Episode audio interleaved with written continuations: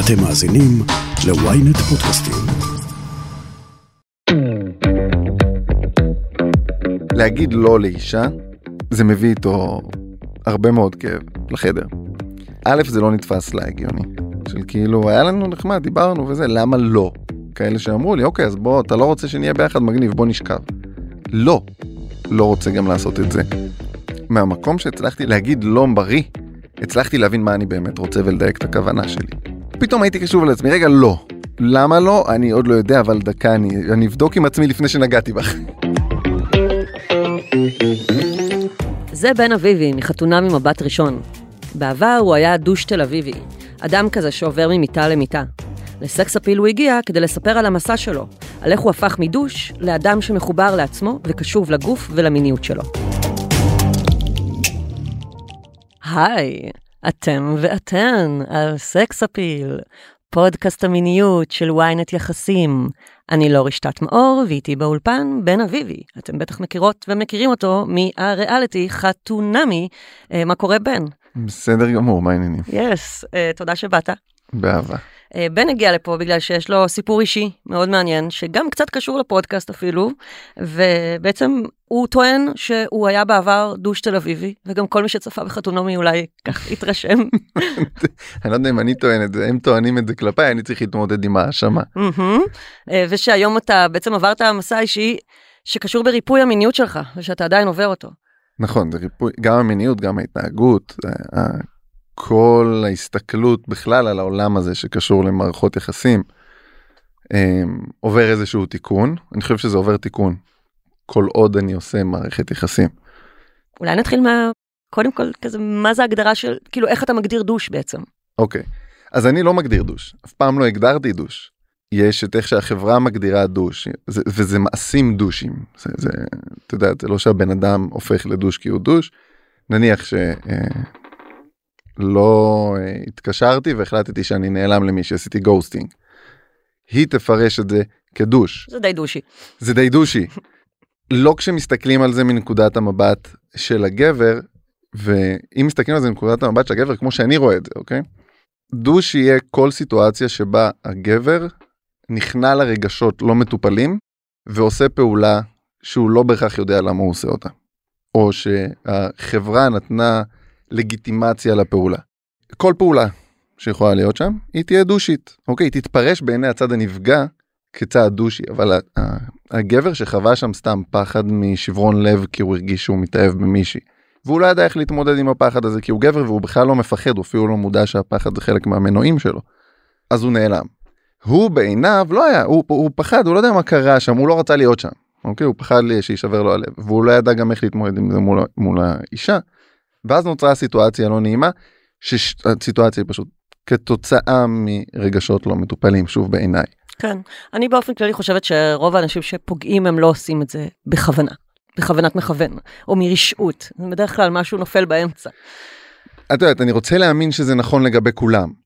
אני יודע מה לגביי, לגבי החברים הקרובים שלי, ולגבי הרבה מאוד גברים שדיברתי איתם, כי זה נושא שמאוד uh, קרוב לליבי, כי הייתי כזה. אוקיי? ראיתי אותי עושה את הפעולות האלה, וכשהצלחתי להסתכל על עצמי עושה אותם, ממבט יותר אחראי, אוקיי? שלוקח אחריות על המעשים שלו, ופחות מאשים אותה כי היא ככה וככה, או כי החברה מאשרת. לא, זה לא הם, זה אני. בסוף זה חוזר אליי. אמ, וכשהסתכלתי על זה במבט קצת יותר אחראי, הבנתי שההתנהגויות האלה הן התנהגויות, קודם כל, זה לגיטימיות מהחברה, אוקיי? גם לשכב עם הרבה אנשים זה משהו שאנחנו מקבלים באיזשהו שלב, אישור חברתי לזה. אתה הולך לחברים שלך, שכבתי עם האיש, שכבתי עם זאת, מחיאות כפיים סוערות. ההתנהגות כשלעצמה, היא פוגעת בנו בסופו של דבר. אבל זה שיש לזה לגיטימיות חברתית, גורמת לי לעשות את זה כשאני במשבר נפשי כלשהו. נשים היו אומרות לך, יואו, אתה ממש דוש, או התנהגת ככה, לא. או איזה דוש אתה. לא, אה, האמת שאפילו דיברתי עם נשים קצת אחרי התוכנית כשהתחלתי להרגיש את הרגשות אשם. אמ, אגב כתוצאה מזה הבנתי שהרגשות אשם הם כלפיי לא ראיתי את עצמי מתנהג ולא כלפיהן. כשדיברתי עם נשים אחרי זה כולן אמרו לי שהייתי בסדר איתן. כאילו הן ממש אמרו לי לא אתה היית בסדר אמרת הכל עשית היית שקוף איתנו מלכתחילה. ועדיין הרגשתי אשמה. עדיין הרגשתי כי משהו בתוכי היה לא מאוזן. אחרי שנשבר לי הלב כמה פעמים ולא אף אחד לא הדריך אותי איך להתנהל שם ותמיד כש מישהי נפרדת מגבר, אז התשובה היא מאוד פשוטה. בוא נלך לעשות כמה דרינקים, נעמיס איזה מישהי במועדון, ובזה זה נגמר. טיפלת בבעיה. אבל לא טיפלת בבעיה, זה כמו לאכול אה, שוקולד כשאת עצובה. סבבה, זה הוריד לך טיפה את העצב, אז עשה אותך קצת יותר, זה שחרר לך את הדופמין שהיית צריכה לאותן שניות שהיית עם שוקולד. אבל זה לא טיפל בבעיה, העצבות אם היא מגיעה מאבל מאוד עמוק על אדם שנפטר, היא תישאר שם. אבל כאילו אמרת לי בשיחה מוקדמת שהיו נשים שהיית שוכב איתם ואז פשוט לא היית מדבר איתם. אז התנהגות שהיא נחשבת לדושית, אבל הן לא היו מעמתות אותך עם זה? כי היית עוד נעלם, כאילו ghosting וכאלה דברים. ghosting לא, ghosting עשיתי אנשים שהייתי איתם תקופה. אוקיי, הייתי חודש, וזה גם לא היה בדיוק ghosting. זה היה לצאת איתה תקופה של אה, חודש, חודשיים, לא להבין כל כך מה זה, תקשיבי, אני לא רוצה, אני לא רוצה יותר. מה, אבל למה? תסביר, אנחנו חודשיים וטוב לנו וסבבה לנו ועשינו טיול ביחד, הכל בסדר, מה קרה פתאום? לא יודע, אני, אני רוצה לבד. זה, לזה אני קורא ghosting, זה לא באמת היעלמות, אף פעם, אה. להיעלם לגמרי, אף פעם לא אה, נעלמתי. אבל ללכת בלי הסבר, זה גם סוג של ghosting, כאילו רגע, מה, ואז היא לוקחת את זה על עצמה, כי כשאני לא מסביר למה אני קם והולך, ואני רק קם והולך, כי פשוט לא, לא, לא רוצה יותר. למה? לא יודע. ככה מרגיש לי שאני לא רוצה יותר. אני יוצר סיטואציה לא נוחה לצד הצד השני, כי אני לא מדבר, היא לוקחת את זה על עצמה. את לגמרי. את איפה האשמה אני שאני- טעיתי, איפה אני לא הייתי מספיקה וכאלה. ואני חושב שככה אנחנו גם מעבירים את המחלה הזו הלאה. כי היא תלך עם הפחדים שהיא חוותה מולי או מול גברים אחרים למערכות יחסים הבאות, היא תתנהג התנהגויות מתוך אותן, אותה פגיעה כלפי הגברים הבאים, ואז אותם גברים שיחוו ממנה את ההתנהגות, והשרשרת כמו ממשיכה. מעגל של סבל שמעבירים אחד לשני. וזה בדיוק מה שקורה עכשיו בתל אביב, ו... ובאופן כללי בעולם ה dating. אם תסתכלי על זה, זה, זה, הגענו לאיזושהי נקודה של אי ספיקה. אף אחד כבר לא יכול לסבול אף אחד, אף אחד לא יכול ללכת יותר דייטים, אף אחד לא יכול לעשות שום דבר. וזה בדיוק בגלל זה. לא מדברים. תבוא, תגיד את מה שיש לך, ת... כאילו... שוב, זה בעיה, כי חברתית לא לגיטימי לגבר לדבר על הפחדים שלו ועל הרגשות שלו. ואז אנחנו מתחילים במשהו שהוא הרבה יותר עמוק. זה מגיל אפס לימדו אותי ככה, את עכשיו רוצה לבוא וללמד אותי אחרת?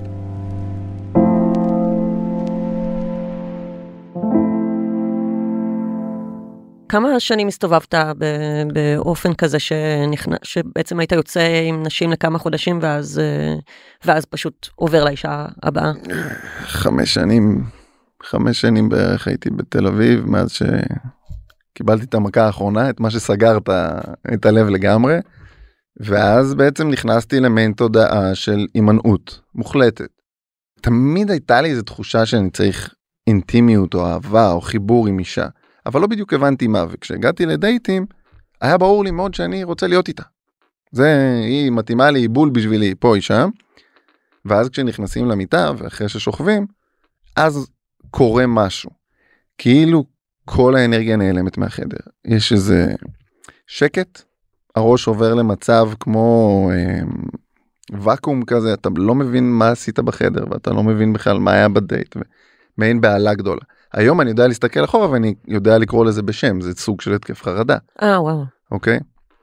אז בגלל שהייתי גבר שלא מפחד, שוחה עם צולל עם כרישים, קופץ ממטוסים, עושה כל מה שאפשר לעשות כדי להרגיש שוב פחד, הייתי מתכחש לעובדה הזאתי שאני חווה את ההתקף חרדה. זה היה נראה לי כמו אוקיי. ומסתבר שזה באמת היה שם וזה לא היה רק חרדה מתעזוב אותי אחרי שנשכב או אם אני לא מספיק טוב. זה האם אני מספיק גדול האם היא, היא אהבה את מה שהיה פה זה היה קצר מדי זה ארוך מדי היא היא תרצה להמשיך איתי גם מחר אולי אני אולי היא לא טובה זה מלא השלכות פתאום על הצד השני. זה כאילו נכנס למערבולת בתוך הראש מה שקורה בדרך כלל בשלב הזה זה שאתה נרדם ובבוקר אתה פשוט רוצה להיעלם או שהיא תיעלם שמישהו ייעלם אם לא קורה בלילה כן אה, וואו. במקום שהמיניות תמלא אותך, הייתה ממלאת אותך בספק. כאילו, בספק. ולעצמי כזה. בדיוק. ואתה חוזר על הפעולה הזאת שוב ושוב ושוב ואתה רק מעמיק את הקשר. תראי אני, אני לא חיברתי בין הנפשי לפיזי באף שלב. וגם יש לנו היום המון דרכים דרך אה, גלולות וכל מיני אה, טיפולים שאפשר להמשיך לתחזק את, ה, את הגוף ואת הזקפה ואת מה שצריך כדי להמשיך להניע את הגלגל הזה שזה נוראי כשלעצמו אוקיי אני חושב אם מישהו הגיע למצב שהוא לוקח ויאגרה stop עצור את מה שאתה עושה לגמרי זרוק את הוויאגרות לפח ותתחיל לטפל בנפש. אוקיי? אם לקחת כדור בשביל לקיים יחסי מין אתה בבעיה קשה. בעולם שאני חי בו עכשיו. בעולם שחייתי בו אז זה היה לגיטימי. אם אני לא מתפקד יש לי את הפתרונות כדי כן לתפקד. אז הלכת לרופא וביקשת כאילו כדורי ויאגרה באמת? נכון. Mm. ביקשתי כדורים, סיפרתי לו מה יש לי, והוא סיפק לי כדורים. עכשיו, מה המטרה בלקחת כדור? כאילו, להמשיך לעשות את אותה פעולה ולהעמיק את הבעיה? לא, אז לא ראיתי את זה ככה. היום אני יכול לראות שזה מה שעשיתי, אבל אז לא ראיתי את זה ככה. אז זה מה שאתה אמור לעשות בתור גבר. וכשזה מה שאתה אמור לעשות, לתפקד, כל לתפקד, הזמן. כל הזמן. מהמם. ואם זה מה שאתה אמור לעשות גבר ואתה לא עושה את זה, לך קח כדורים.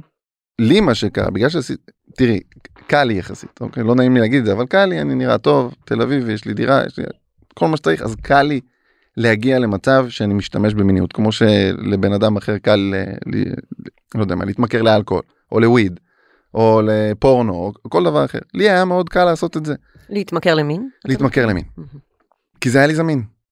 ומה שזה גרם לי בסופו של דבר, זה גרם לי לנזק בריאותי, אוקיי? פיזי. אם זה כאבי ראש, דימומים מהאף, כאבים בגב התחתון, בעיות בעיכול. הגוף שלי התחיל להתפרק לתוך הדבר הזה. אז לא קישרתי בין הדברים. כן. היום, אחרי שעשיתי עבודה מאוד מאוד מאוד מאוד עמוקה, הלכתי לסדנאות, לטנטרה, ולהתעסק יותר במיניות מעצימה, ולשמור את האנרגיה הזאת אצלי, ולפתוח איתה עוד את חלקים בגוף, אני יודע לראות עד כמה זה קשור שני הדברים. עד כמה העבודה הפנימית קשורה לאיך שהגוף שלך מתפקד. אבל באותו רגע נעת בצורה, מכוח האינרציה, המשכת, ובגלל שלא הצלחת לתפקד, אז פשוט לקחת כדורים, כדי לפתור נכון. את זה והמשכת הלאה, כל הזמן. לא רק שזה מתוך כוח האנרציה, זה מקבל לגיטימיות. זה נכון לעשות את זה בעולם שבו אתה חי וזה מה שעושים. אוקיי, אני גם מקיף את עצמי באנשים שמאשרים לי התנהגות. גם יציאות לברים, אם אתה יוצא לבר יותר מפעם בשבועיים לשתות בירה, זה הרגל שאתה אתה בורח ממשהו, כי אני היום במקום שאני נמצא בו, אחרי שניקיתי הכל, אני לא צריך כלום. אני יכול למצוא את עצמי יושב לפעמים, חברה שלי אתמול יצאה להיפגש עם מישהו אחרי זה, אולי נספר זה, לשבת עם איזה מישהו בכיכר שפעם הם היו ביחד כדי לדבר על כל מיני דברים מהעבר, ואני חוויתי פחד מאוד גדול, וקנאה מאוד גדולה, והמון המון דברים בתוכי. עכשיו, יצאתי מהבית, הלכתי לים, אה, עשיתי סיבוב על החוף. חזרתי חזרה הביתה, פתחתי ספר. בזמן שאני בספר, אני לוקח את הטלפון עם היד השנייה ומתעסק עם הטלפון, ואז מדליק את הטלוויזיה, ואני קולט כמה הסחות. רק כדי לא להרגיש את מה שבאמת קורה בתוכי באותו רגע, את הקנאה הזאת ואת הפחד מזה שהיא יושבת עכשיו עם מישהו שהוא לא אני. עצרתי הכל, ישבתי, ישיבה מזרחית, כמה נשימות עמוקות ושהיתי בתוך מה שאני חווה. ממש נתתי לגוף שלי ולראש שלי לעשות מה שהם רוצים לעשות והסתכלתי על זה מהצד. כשהסתכלתי על זה מהצד הרגשתי חלקים בגוף שלי שאני יודע שמחזיקים כאב כתוצאה מרגשות לא מטופלים, התחילו לעבור איזה עיבוד ולהוציא החוצה את הכאבים. זה ממש להתחבר רגע לגוף שלך מחדש. כל פעם, כל, כל אירוע כזה מחדש, וכשאתה מבין שכל דבר שקורה לך בחיים הוא בשבילך, אז אני ממש רואה את הדבר הזה, את ההליכה שלה לפגישה עם הבחור הזה, כהזדמנות. הזדמנות להתבוננות על עצמי. ואני לא עכשיו. שומע אחי, בואו נלך לשבת לבירה. שומע אחי, אני לא מצליח להתמודד עם מה שקרה לי עם אבא שלי, בואו נלך לבירה. בירה, אתה לא בבריחה, זה מדהים. שום בריחה, שום בריחה. הבריחה שלי היא לתוכי. זה, זה המנגנון שאני מנסה לטפח בתוכי. עכשיו לפעמים אני בורח, אחרי שאני עושה אני קולט, כאילו, התפזרתי פה על כל הבית. הכל דולק. הכל דולק, הכל רועש, הכל רק כדי שהמוח יהיה עסוק כל הזמן במשהו. בגירויים אחרים שהם לא הרגשות שהם שלך. לא אני. כן. וקיביתי קטורת, קצת, את יודעת, אה, מוזיקה, איזה תדר כזה ביוטיוב שהוא רציף, כדי להיכנס לתוך הגל, זהו, ואני יושב שם ונושם, זה פשוט מרפא, באמת, אני מרגיש שזה, איך זה מרפא את הגוף. אבל בעצם שנים לא, לא הקשבת לגוף שלך, ואז פשוט החושים הפיזיים, הבעיות הפיזיות שחו... שצברת, הלכו וגדלו בעצם. נכון. עד שקלטת שמשהו לא בסדר בעצם. באיזה שלב קלטת שמשהו לא בסדר? זה היה לפני חתונמי או אחרי חתונמי? תראי, משהו בתוכי התחיל להתערער לפני חתונה. כי אני הגעתי לתוכנית דרך זה שנפגשתי עם אחת האנשים, אמרתי לה, תשמעי, אני לא יודע, באמת, אחרי ערב שהיה סבבה לגמרי, וממש הרגשתי איך זה כבר, אני לא מצליח להבין מה קורה, אני אפילו לא רוצה להיות באקט. אפילו האקט עצמו נהיה של לי לא של נעים. האינטימיות, של המיניות. של, של המיניות כבר נהיה לי לא נעים. כאילו אני בתוכו, ואני רואה את עצמי בתוכו, ולא נעים לי שם. לא רוצה להיות שם. ואני חווה את זה עם כמה אנשים במג... ברצף, ואני פשוט שחררתי את כולן, אמרתי לעצמי, אוקיי, לבד, עזוב, משהו נדפק. ודווקא כשעשיתי את, הדבר הזה, כשראיתי אותי, שכבר לא נעים לי בתוך זה, שחררתי, ואז הגיעה לי ההזדמנות הזאת של חתונה. אחת מהבנות שאלה אותי אם אני רוצה ללכת לתוכנית, שהיא מכירה עורך. הלכתי לתוכנית, ואז באמת ממש הורדתי גם את הקצב, באותה תקופה גם התחלתי לשמוע את הפודקסט שלך, והתחלתי להבין בתקופה שהתוכנית שודרה, או בזמן הצילומים? לפני שהתוכנית אה. שודרה, כשעוד היה באודישנים וכאלה, אהה. זה ממש תהליך שקרה נורא נורא נורא מהר, וחלק גדול ממנו, הפודקאסט שלך, זה שפתאום התחלתי להבין שמיניות זה לא מה שראיתי בטלוויזיה, זה לא הפורנו מגיל 13 שמלווה אותי ב-20 שנים האחרונות, זה מעבר. וזה התחיל לסקרן אותי. אז הפרטנריות שהגעתי איתן לדייטים, התחלתי לחקור ולשמוע איתם את הפודקאסט. ממש דייט ראשון, שני, נוסעים באוטו, אני מקשיב לפודקאסט. יואו. ולא היה אכפת לי אם, אם זה יבוא עם מקום של אה, ביקורת על מה אתה משמיע לי פודקאסטים על מיניות בדייט שני, מי אתה? אני רוצה לדעת לחקור, אני רוצה להבין מה הפידבקים של נשים לדברים האלה. ואז נפתח לי כל העולם הזה של אה, מיניות קצת יותר מודעת, קצת פחות לרוץ לשפיכה, קצת פחות, זה התחיל ממש לאט לאט לאט לאט, אוקיי, עליתי בסולם בצורה מאוד איטית, אבל בזמן הצילומים, מה קורה שם?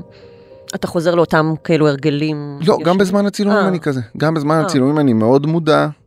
אחרי תקופה של אה, שבועיים גם מולה, אני, אני מעביר לה את כל מה שאני חווה ומרגיש ברמה המינית ביני לבינה בחדרי חדרים. ואנחנו... מעיין, אה, מעיין. מעיין, כן. מהמם. ואנחנו אה, מדברים על זה וממשיכים עם זה הלאה, אבל אה, הגבולות המיניים שלי הגיעו דרך חוסר גבולות. כאילו חציתי את כל הגבולות, ואז מצאתי את זה שאני חייב לשים לעצמי גבולות. הרבה מזה אני חושב שזה הציפייה החברתית אה, מגבר לעמוד בסטנדרט מסוים, ואיזושהי מיניות לא מודעת שמגיעה כמראה ל... ל... שוב, אנחנו דור כזה ש... אמנם בהתחלה אצלנו היה לוקח זמן לתמונה להיחשף עד שהאינטרנט היה מעביר את כל המידע, אבל מהר מאוד זה הפך לסרטי פורנו בסטרימינג. מהמם. ואז בעצם זה, זה המורה שלנו. וזה נוראי, זה נוראי היום לה- להבין את זה. היום כאילו, תראי, זה לא שהתנזרתי לגמרי מפורנו, הייתה תקופה שכן. היום אני מסתכל על זה כמו אנתרופולוג על הפורנו. אני מסתכל על הדברים האלה במבט הרבה יותר חיצוני, ואת האקט אנחנו מסיימים לבד, בצד, בחדר. לא מול זה. תכף ממשיכים, הודעה קצרה וחוזרים. ynet פלוס החדש עם הסיפורים הכי מעניינים ומיטב הכותבים. חודש ראשון בחמישה שקלים ותשעים בלבד. למצטרפים חדשים כפוף לתנאי השימוש.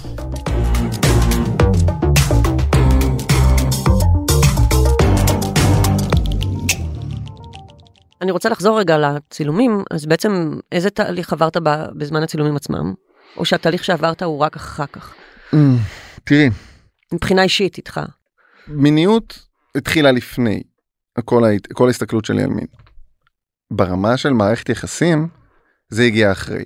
כי ראיתי את עצמי גם מתנהל במערכת יחסים לאו דווקא על דפוסים שהם שהם קשורים אליי או שאני רואה בהם נכונים הרבה מאוד מפחד נמנע מלעשות דברים או מלהגיד דברים. אמרת לי גם שהיית נורא עסוק בריצוי בתוכנית. כאילו, שניסית להיות טוב בשבילה כי זה מה שהיא רצתה, או לעשות דברים שהיא ביקשה, למרות שאתה לא היית ממש קשוב לעצמך. כל. כן אני חושב שזה גם משהו שלי ולהמון גברים שאנחנו בגלל שאנחנו לא לגמרי על הרגשות שלנו אנחנו מאוד על הרגשות של אחרים Mm, ואז אם המחושים שלי זיהו צורך אצלה של אה, חיבוק ואינטימיות ו- ומגע פיזי זה האוטומט שלי אני אפילו לא הרגשתי שם כל כך ב... ב- אתה יודע, זה לא הרגיש כמו בחירה מודעת אבל אני, זה ניסיון להתנער מאחריות אבל זה לא שם.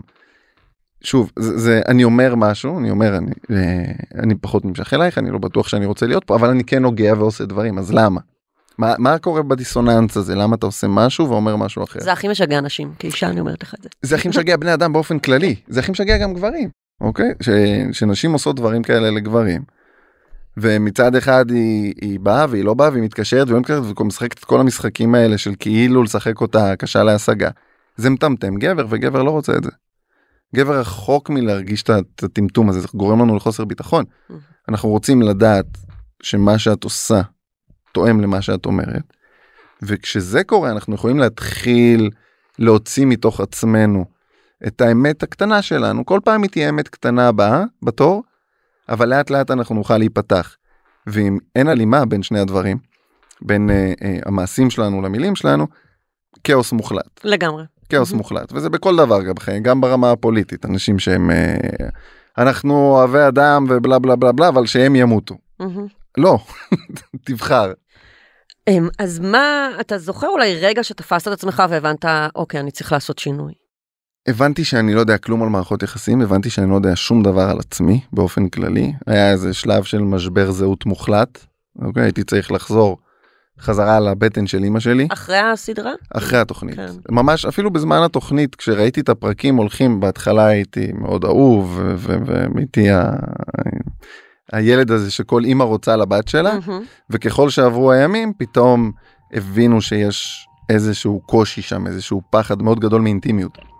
בעצם זה היה משבר זהות מאוד גדול, כי ראיתי את, אה, את אימא שלי, את אבא שלי, את סבא שלי, את סבתא שלי, את דודים שלי, את דודות שלי, את כל השושלת פתאום נפתחה לפניי אחורה בזמן, לקופים שהיינו, אף אחד מהם לא אני. אני אומר לעצמי, כל ההתנהגויות האלה הם לא אני. מה ההתנהגות שבן רוצה לעצמו?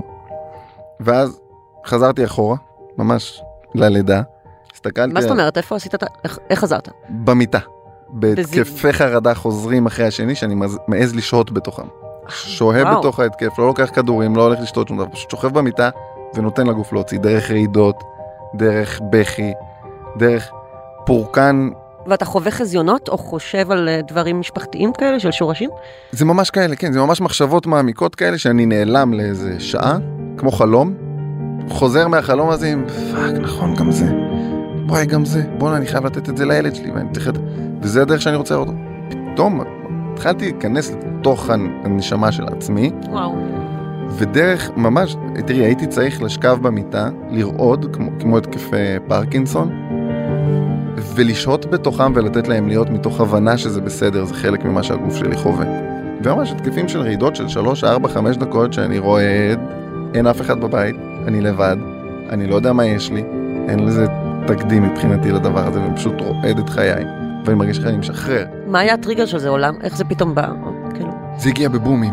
זה פשוט הצפה רגשית, כאילו הגוף שלי לא יכול להחזיק יותר, הייתי וואו. ממש בקצה, והוא פשוט דחס הכל החוצה. כל כאב שאי פעם היה, כל משהו שאי פעם חוויתי, פשוט נסחט החוצה מהגוף, כמו הרעלה נפשית פנימית כזאת שאתה חייב שיוצאת לצאת במכה החוצה. אחת, שהיית חייב לצאת החוצה. וכשחזרתי חזרה להתחלה והסתכלתי על האור שלי, אני זוכר שלא הבנתי מי החליט שאני לבן. מי אמר לך שאת לבנה?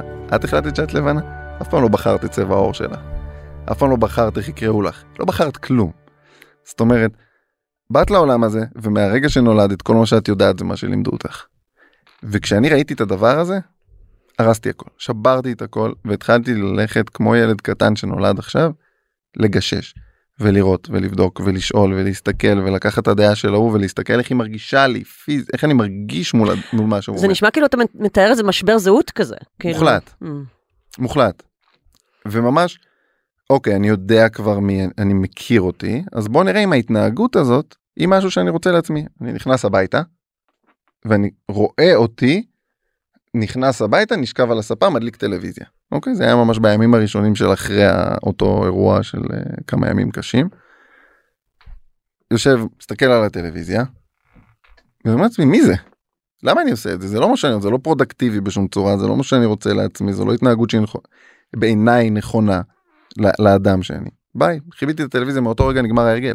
לא נכנסתי יותר הביתה וראיתי טלוויזיה, כאילו, נפתח לי חלון לשינוי הרגלים מוחלט. וואו, כאילו הסתכלת על עצמך מהצד ויכולת לבחון כל פעולה וכל דבר, דפוס שחוזר על עצמו ולראות האם זה בכלל שלך, האם אתה רוצה את זה בכלל. הכל. צחצוח שיניים, למה אני מצחצח עם יד ימין? אוקיי, מתחילים לצחצח עם יד שמאל מעכשיו. איפה אני ישן במיטה? בצד ימין? יופי, עכשיו שלושה ימים צד שמאל. וואו. למה אני קם שמאלה? למה אני קם ימינה? מאפס. מה טוב לי, מה לא טוב לי. ואמרת לי בשיחה מוקדמת שהתחלת להגיד גם לא לנשים שהם פתאום כאילו לא הבינו כן, איך זה שזה היה- קורה בכלל. זה היה נורא, זו הייתה תקופה הכי קשה שאני חושב שאי פעם חוויתי. תראי, להגיד לא לאישה, זה, זה מביא איתו הרבה מאוד כאב לחדר. א', זה לא נתפס לה הגיוני. של כאילו, היה לנו נחמד, דיברנו וזה, למה לא? למה לא? וגם כאלה שאמרו לי, אוקיי, אז בוא, אתה לא רוצה שנהיה ביחד, מגניב, בוא נשכב. לא, לא רוצה גם לעשות את זה. מהמקום שהצלחתי לשים, אני לא קורא לזה קיר, להגיד לא בריא, אוקיי? הצלחתי להבין מה אני באמת רוצה ולדייק את הכוונה שלי. פתאום היית קשוב לעצמך. כן, כן, כאילו פתאום הייתי קשוב לעצמי, רגע, לא. למה לא? אני עוד לא יודע, אבל דקה, אני, אני אבדוק עם עצמי לפני שנגעתי בך. ואז הצלחתי, אחרי שהיא... אמיץ, הלכ- כן, תכלס, זה אמיץ. כאילו, כל כך הרבה אנשים אה, לא קשובים לעצמם במיניות ו- ועושים, נזק בלתי. נכנסים לשם מתוך ריצוי ושאר, תראי, אני חושב שהרבה אנשים רצו שאני, אה, רצו לשכב איתי, או שנלך לאינטימיות כביכול. היום אני לא רואה במיניות אינטימיות כמו שראיתי בעבר. פעם. היום המיניות זה אחרי שאתה אינטימי עם האישה בעיניי. Mm. אוקיי? אתה קודם אינטימי, אחרי זה מיניות. והרבה נשים, שוב, שהייתי צריך להגיד להן לא, הייתי צריך להגיד להן לא כי זאת הייתה האמת הפנימית שלי, חוו שם משהו מאוד לא פרופורציונלי לסיטואציה. כי זה לא שאמרתי לה לא אחרי חודש, אמרתי לא אחרי יום, יומיים, אחרי דייט אחד, והיה שם, אתה תסיים עם אה, מישהי שהיא אה, XYZ, לא משנה, זרקה כל מיני שמות, גם סטריאוטיפי וגם פחות סטריאוטיפי וגם אה, מאוד כאילו קיללה אותך על זה שאמרת קיללה לה- אותי על זה שאמרתי לה לא. ואני הייתי צריך לשבת שם, ואני מבין שזה לא שלי, זה, זה כאבים פנימיים שלה ורגשות לא מטופלים אצלה, וישבתי שם וספגתי את העלבון, כי הבנתי שנגעתי במשהו, אוקיי? לחצתי על איזשהו טריגר. אבל באמת משהו שחיפשתי שם באותם ימים, זה את זאתי שלא תיבהל מהאמת שלי, אוקיי? את זאתי שלא תיבהל מדברים שאני אומר, מלחיצים או מפחידים ככל שתהיה עם זה. אני נמצא כרגע בנקודה בזמן שבה אני רוצה אה, לשקול מערכת יחסים פתוחה. אני לא רוצה לסגור את הדלת הזאת בין, בתוך המערכת יחסים שלי. נשים שאמרתי להן את זה והלכו או כעסו או התחילו לשכנע אותי אחרת, זה שלהן. מהמם. אני יודע מה אני רוצה ולכן זה לא. אוקיי? וכשפגשתי את זאתי שהסתכלה עליי ואמרה לי, אוקיי, עכשיו אתה רוצה את זה? אמרתי לה לא. אבל זה יכול להיות משהו בהמשך. היא אמרה לי, אז בהמשך דבר על ההמשך. עכשיו, אמרתי לה, עכשיו אני רוצה להיות איתך. וככל שהיא בכאן ועכשיו הצליחה להיות יותר נוכחת, ויותר פחות להתנהל מהפחדים שלה ומה יהיה והוא ירצה לעזוב אותי וכו' וכו' וכו', ככה אני הרגשתי יותר בטוח להמשיך לשפוך את, ה, את, ה, את הדבר הזה, אוקיי? את הפחדים שלי לתוכה. ככל שהחזיקה יותר אני רציתי להיות שם יותר. ככל שהייתי שם יותר רציתי לתת יותר. והיא גם זאת שהפכה להיות הבת זוג שלך בעצם. היום אנחנו כן, היום אנחנו כבר שמונה חודשים ביחד. ואושר גדול באמת. אה, וזה בעצם הקשר הכי ארוך שהיה לך בשנים האחרונות. חמש שנים. האחרונות. זה מדהים. כן. ו- וזה נטו בגלל שבאת בצורה אותנטית לקשר מההתחלה. זה נטו בגלל זה. וגם כי אתה צריך להבין באיזה שלב מה אתה רוצה. אוקיי, אם, אם אתה הולך לדייטים פעמיים שלוש בשבוע, אתה לא יודע מה אתה רוצה. אתה בגישוש. Mm. זה, אתה יכול להגיד, להמציא לעצמך כל מיני סיפורים בראש, אבל איזשהו שם, משהו אומרים שם. את זה על הרבה רווקים ורווקות שהם נמצאים ב loop הזה של dating, אה, גם אני חווה את זה, שבעצם הם כאילו משכנעים את עצמם שהם רוצים אהבה, אבל לא בטוח. שזה נכון. זאת אומרת, שהם אומרים לעצמם, אני רוצה אהבה, אני רוצה זוגיות, אני רוצה זוגיות. נו, אז אתה מעביר כל כך הרבה שנים בחיפושים, אולי, אולי זה נעים לך, אולי, כאילו, אולי, אתה- אולי אתה לא באמת רוצה את הקשר הזה שאתה כאילו חושב משכנע אהבה. את עצמך שכן. אני חושב שרוצים אהבה, אני חושב שפשוט אנחנו לא יודעים איפה היא נמצאת. בחוץ אני לא יכול לקבל אהבה. אני גם לא יכול לגרום לאנשים לחשוב דברים, או לעשות דברים שאני רוצה, או ש... אמ, לכפות עליהם את, את הגחמות שלי. אוקיי? אתה תתנהל ככה כי אני מפחד ממשהו. אה, ברור. אני לא יכול לעשות את זה. אני יכול לרצות לעשות את זה, אני יכול לקוות שהוא יקשיב לי וירצה. רוב לי. הריבים הזוגיים הם כאלה. אנחנו- כאילו. אנחנו יכולים לרצות עד מחר. אבל זה לא עובד ככה. אמ, הצורה שבה זה עובד זה שאם אני רוצה שהיא תכין לי מרק כי אני חולה, אני צריך לקום ולהכין לה מרק כשהיא חולה. מה שאני רוצה שיעשו בשבילי, אני צריך להיות זה שעושה. זה אהבה. אוקיי? זאת הנתינה. וכשאתה נותן ככה, אתה גם מקבל בדיוק בדרך שאתה באמת רוצה. אתה פותח את החלון לדבר הזה, כי אתה מסוגל לתת, כשאתה הכי רוצה, אתה מסוגל לתת, משהו נכנס במקום. ככה זה עובד, נקודה. לא היה לך את זה לפני? לא ידעתי שהעולם הזה קיים בכלל. Mm. לא ידעתי שזה... מבחינתי היום זה אמיתי כמו כוח המשיכה, כן? אם אני אפול את הכוס, היא תיפול על הרצפה. הטכ... ה- המנגנון הזה במציאות קיים רק מהרגע שאני העזתי לראות אותו, אוקיי? העזתי לתת, ולא כי אני רוצה לקבל, העזתי לתת כי זה מרגיש לי כמו הדבר הנכון לעשות באותו רגע. זה כמו אהבה לילד. אתה חוזר מהעבודה עייף, נכנסת הביתה. אין לך כוח להכין לו סנדוויץ', או ארוחת ערב. להרבה הורים אין כוח. תכלס, אם תשאלי אותם, לא בא להם. מה הם עושים? עושים ארוחת ערב. למה? כי ככה זה עובד באהבה, כי זאת אהבה אמיתית. וזה לא מה שסיפרו לנו, כל הפנטזיות האלה של אה, אביר על סוס לבן ו... וההמצאות האלה. אהבה זה עולם אחר לגמרי.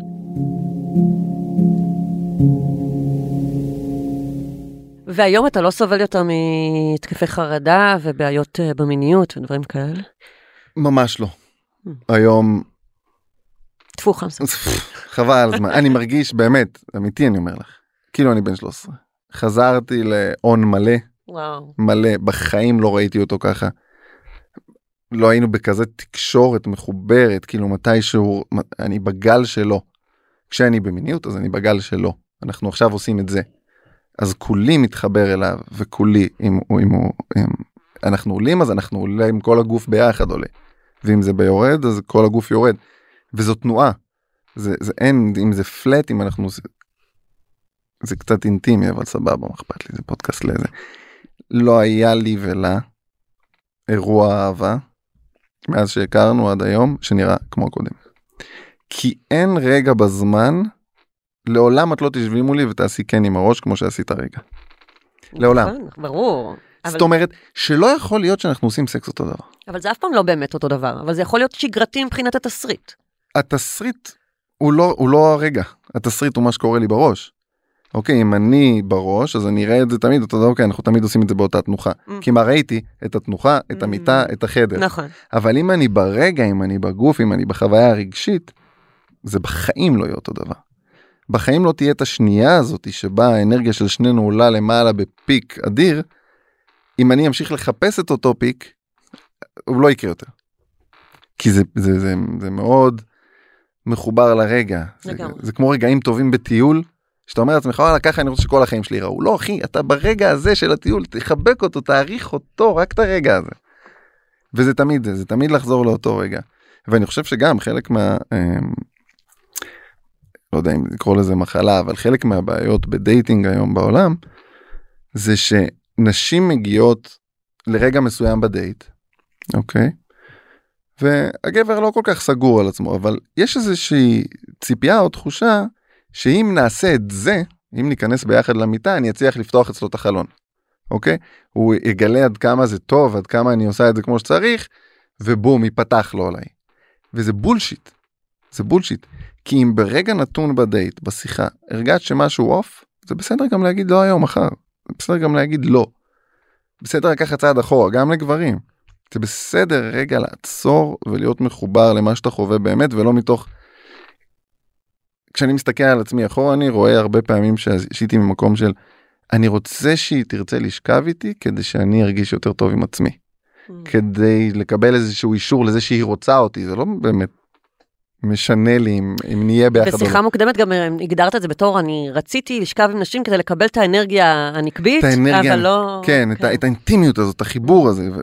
אבל אנחנו לא, זה, זה כמו לאכול אינסוף שוקולד, או אינסוף פיצה, או אינסוף... אנחנו לא יכולים לחיות בתוך התחושה הזאת. שוב, יש כאלה שאת יודעת, חווים מיניות אה, אה, ארעית או, או ספונטנית, וזה בסדר כל עוד הם עושים את זה במודע, ושני הצדדים שותפים לדבר הזה שיבושם להם. אבל כשזה מגיע מתוך איזושהי ציפייה פנימית לשינוי, לעתיד אחר, זה, זה משהו לאכזבה, שוב, זה כגובה הציפייה, ככה זה יהיה גובה האכזבה. חד משמעית. אה, לסיכום, אה, מה תרצה להגיד לגברים שמאזינים לך והם קצת מזהים את עצמם בפנים? זאת אומרת, הם גם היו, גם נמצאים המון המון שנים בלופ כזה שהם לא מוצאים מערכת יחסים והם עוברים ממתחת לשנייה ולא, או לפעמים אפילו מרגישים פיזית כל מיני בעיות בריאותיות. זהו, שאני חושב שאיתם אפשר לדבר רק על זה. כאילו עם גברים, אם היית מדברת, אם אני הייתי מדבר איתי, כמו שאני מדבר היום, אני לא בטוח שהייתי מקשיב לי. Mm, אוקיי? רוב הסיכויים שהייתי לא מקשיב לי אפילו. שהייתי אומר אוקיי סבבה משהו בתוכי היה מזהה את זה אבל מהר מאוד הייתי עובר לפודקאסט שם הבא. בלוק כזה, כאילו... כן הייתי בחסימה כזה. מסוימת לזה כי זה נשמע לי מאוד רוחניקי ומאוד לא מחובר למציאות ומה אתה מדבר איתי על הדברים האלה תן לי עכשיו אה, לעשות מה שעושים פה ולהתקדם הלאה. אוקיי זה מאוד דפדוף של הדבר כי מה קורה פה בשיחה הזאת הרבה רגשות אני מדבר מתוך דברים שחוויתי. ולגברים יש נטייה לחסום את הדבר הזה. אני חושב שדווקא בפיזי ואת זה אני יכול להגיד חד משמעית אוקיי על עצמי. אין עונות אה, כאבי ראש אקראיים חזקים אה, כאבי גב בעיות בעיכול. מה עוד היה לנו שם? כאבים בצוואר בחוליות של הצוואריות שמקרינות לכיוון הראש. כל הדברים האלה באופן חד משמעית משהו בנפש לא מטופל. יש שם פחד שחוזר על עצמו, אשמה שחוזרת על עצמה, איזשהו תסכול שאנחנו לא ערים לו, אוקיי? וכדאי מאוד להתייעץ עם מישהו שמטפל אה, נפשי, או רגע לעצור את מה שאנחנו עושים, את ההרגלים שלנו, ולהתחיל לשנות דפוסי התנהגות. או כמו שאמרת, לבחון. לעצור רגע ולבחון, רגע, זה מה שאני רוצה לעשות? זה אני? כאילו, זה הבן אדם שאני רוצה להיות. כן. יכול... העניין הוא שאם אני אשאל את עצמי את השאלה הזאתי, הדבר הראשון שהייתי עושה זה לצאת החוצה להיפגש עם חברים, לספר להם את הסיפור שלי, להרים על זה צ'ייסר ולחזור חזרה הביתה כי קיבלתי אישור מבחוץ, Mm. אבל האישורים הם לא בחוץ, האישורים הם בפנים. אם אני שואל את עצמי האם ככה אני רוצה להיות, הדבר הבא שאני צריך לעשות זה לסגור את הדלת, לזרוק את המפתח מהחלון כדי שאני לא אוכל לצאת ממנו, ולחכות לתשובה מבפנים. צריכה להבין זה? כן, כן, כן, כן. זה, זה מזכיר לי את מה שהתחלת להגיד קודם, שישבת בבית ואכלת את עצמך על זה שחברה שלך נפגשת עם מישהו, ובהתחלה פתחת טלוויזיה ועשית את כל לברוח, הדברים. רק כן. לברוח, רק כן, לברוח, כן, לא, לא, כן. לא, לעצור. תיכנס חזרה לעצמך, מה אתה באמת מרגיש? האם אתה הבחור הקנאי? האם אתה הגבר הקנאי? אם התשובה היא כן, תמשיך לעשות מה שאתה עושה, תמשיך לקנא. האם מי שקנאי זה אבותינו לפני 200 שנה שהיו חסרי ביטחון באישה שלהם ולא ידעו מה זה אינטימיות ולתת את מה שהאישה באמת רוצה? אם זה הם, תשחרר אותם, למה אתה צריך את האבות האלה על הגב שלך? אבות אכלו בוסר, שחרר את הבוסר. בוא, בוא נתחיל לעשות עבודה קצת אחרת, כי אנחנו דור אחר לגמרי. אבל איך גבר אמור לדעת, כאילו, אם משהו שהוא עושה הוא לא תואם את האותנטיות שלו? יש דרך לדעת את זה בכלל? רוב האנשים פשוט מתנהלים בעולם אה, כי ככה זה. כי ככה כי זה. מיום ליום כזה. כי ככה כן. זה. אמ, שוב, האם אתה מרגיש בריא? האם אין לך באמת כאבים? כל השיער על הראש? עם כל הדברים האלה תקין. אם אתה מרגיש תקין, אם אתה מרגיש בריא, תמשיך. כנראה שאתה עושה משהו נכון. אבל אם יש לך איזושהי בעיה בריאותית, פיזית, אתה כנראה לא ער למשהו פנימי, ומאוד כדאי לעשות עם זה משהו. מדהים. יש משהו שלא דיברנו עליו וחשוב לך כזה להגיד? אמ, אולי קבלה, כי גם אם נחזור לעולם ה dating, אני חושב שכל אחד מאיתנו, הדייט הבא שלנו אמור ללמד אותנו משהו. אם אנחנו נלך לשם כשהמטרה היא לקיים יחסי מין בתור גבר, או בתור אישה, לצאת עם מערכת יחסים מהדייט הזה, אנחנו מפספסים את המטרה. זה ילמד אותי משהו על עצמי, אני יוצא לדייט הזה, הגוף שלי אחרי שנים, הנפש שלי זיהתה משהו באיש הזה, או באישה הזאת, אני צריך להתחיל לדבר איתו בצורה אותנטית, ומתוך הדבר הזה, לאט לאט אני אדייק את עצמי ואני אוכל למצוא את הפרטנר או הפרטנרית שלי. וזה בדיוק מה שעשיתי. הייתי צריך להגיד לואים ולהיות על עצמי, מחובר מאוד, כדי להצליח למצוא את הפרטנרית שהייתה מדויקת לי, רק לי. כל השאר צריכים לעבור את הדרך שלהם. מדהים. ובקרוב אתה משיק אה, פודקאסט, נכון? נכון. בהמשך יש לי אה, תוכנית לעשות אה, כמו מעגלי העצמה לגברים, אה, אוקיי? מגניב. לסדנאות העצמה. דרך הסיפור שלך כזה. דרך הסיפור שלי כן לפתוח קצת את הלב להתחיל אולי לשחרר שם דברים ואולי להצליח להביא יותר אהבה לעולם הזה.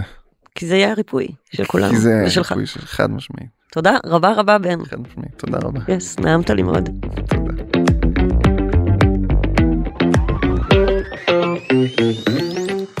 עד כאן סקס אפיל. מוזמנות ומוזמנים לעקוב אחרינו בוויינט, ספוטיפיי, יוטיוב, טיק טוק, אינסטגרם או בכל אפליקציית פודקאסטים. אתם יותר ממוזמנים להצטרף לקבוצת הפייסבוק שלנו, סקס אפיל הפודקאסט, הקבוצה לדיונים, ולספר לנו מה חשבתם על הפרק. עורך הפודקאסטים הוא גיא סלם. אני לא רשתת מאור. נשתמע בפעם הבאה.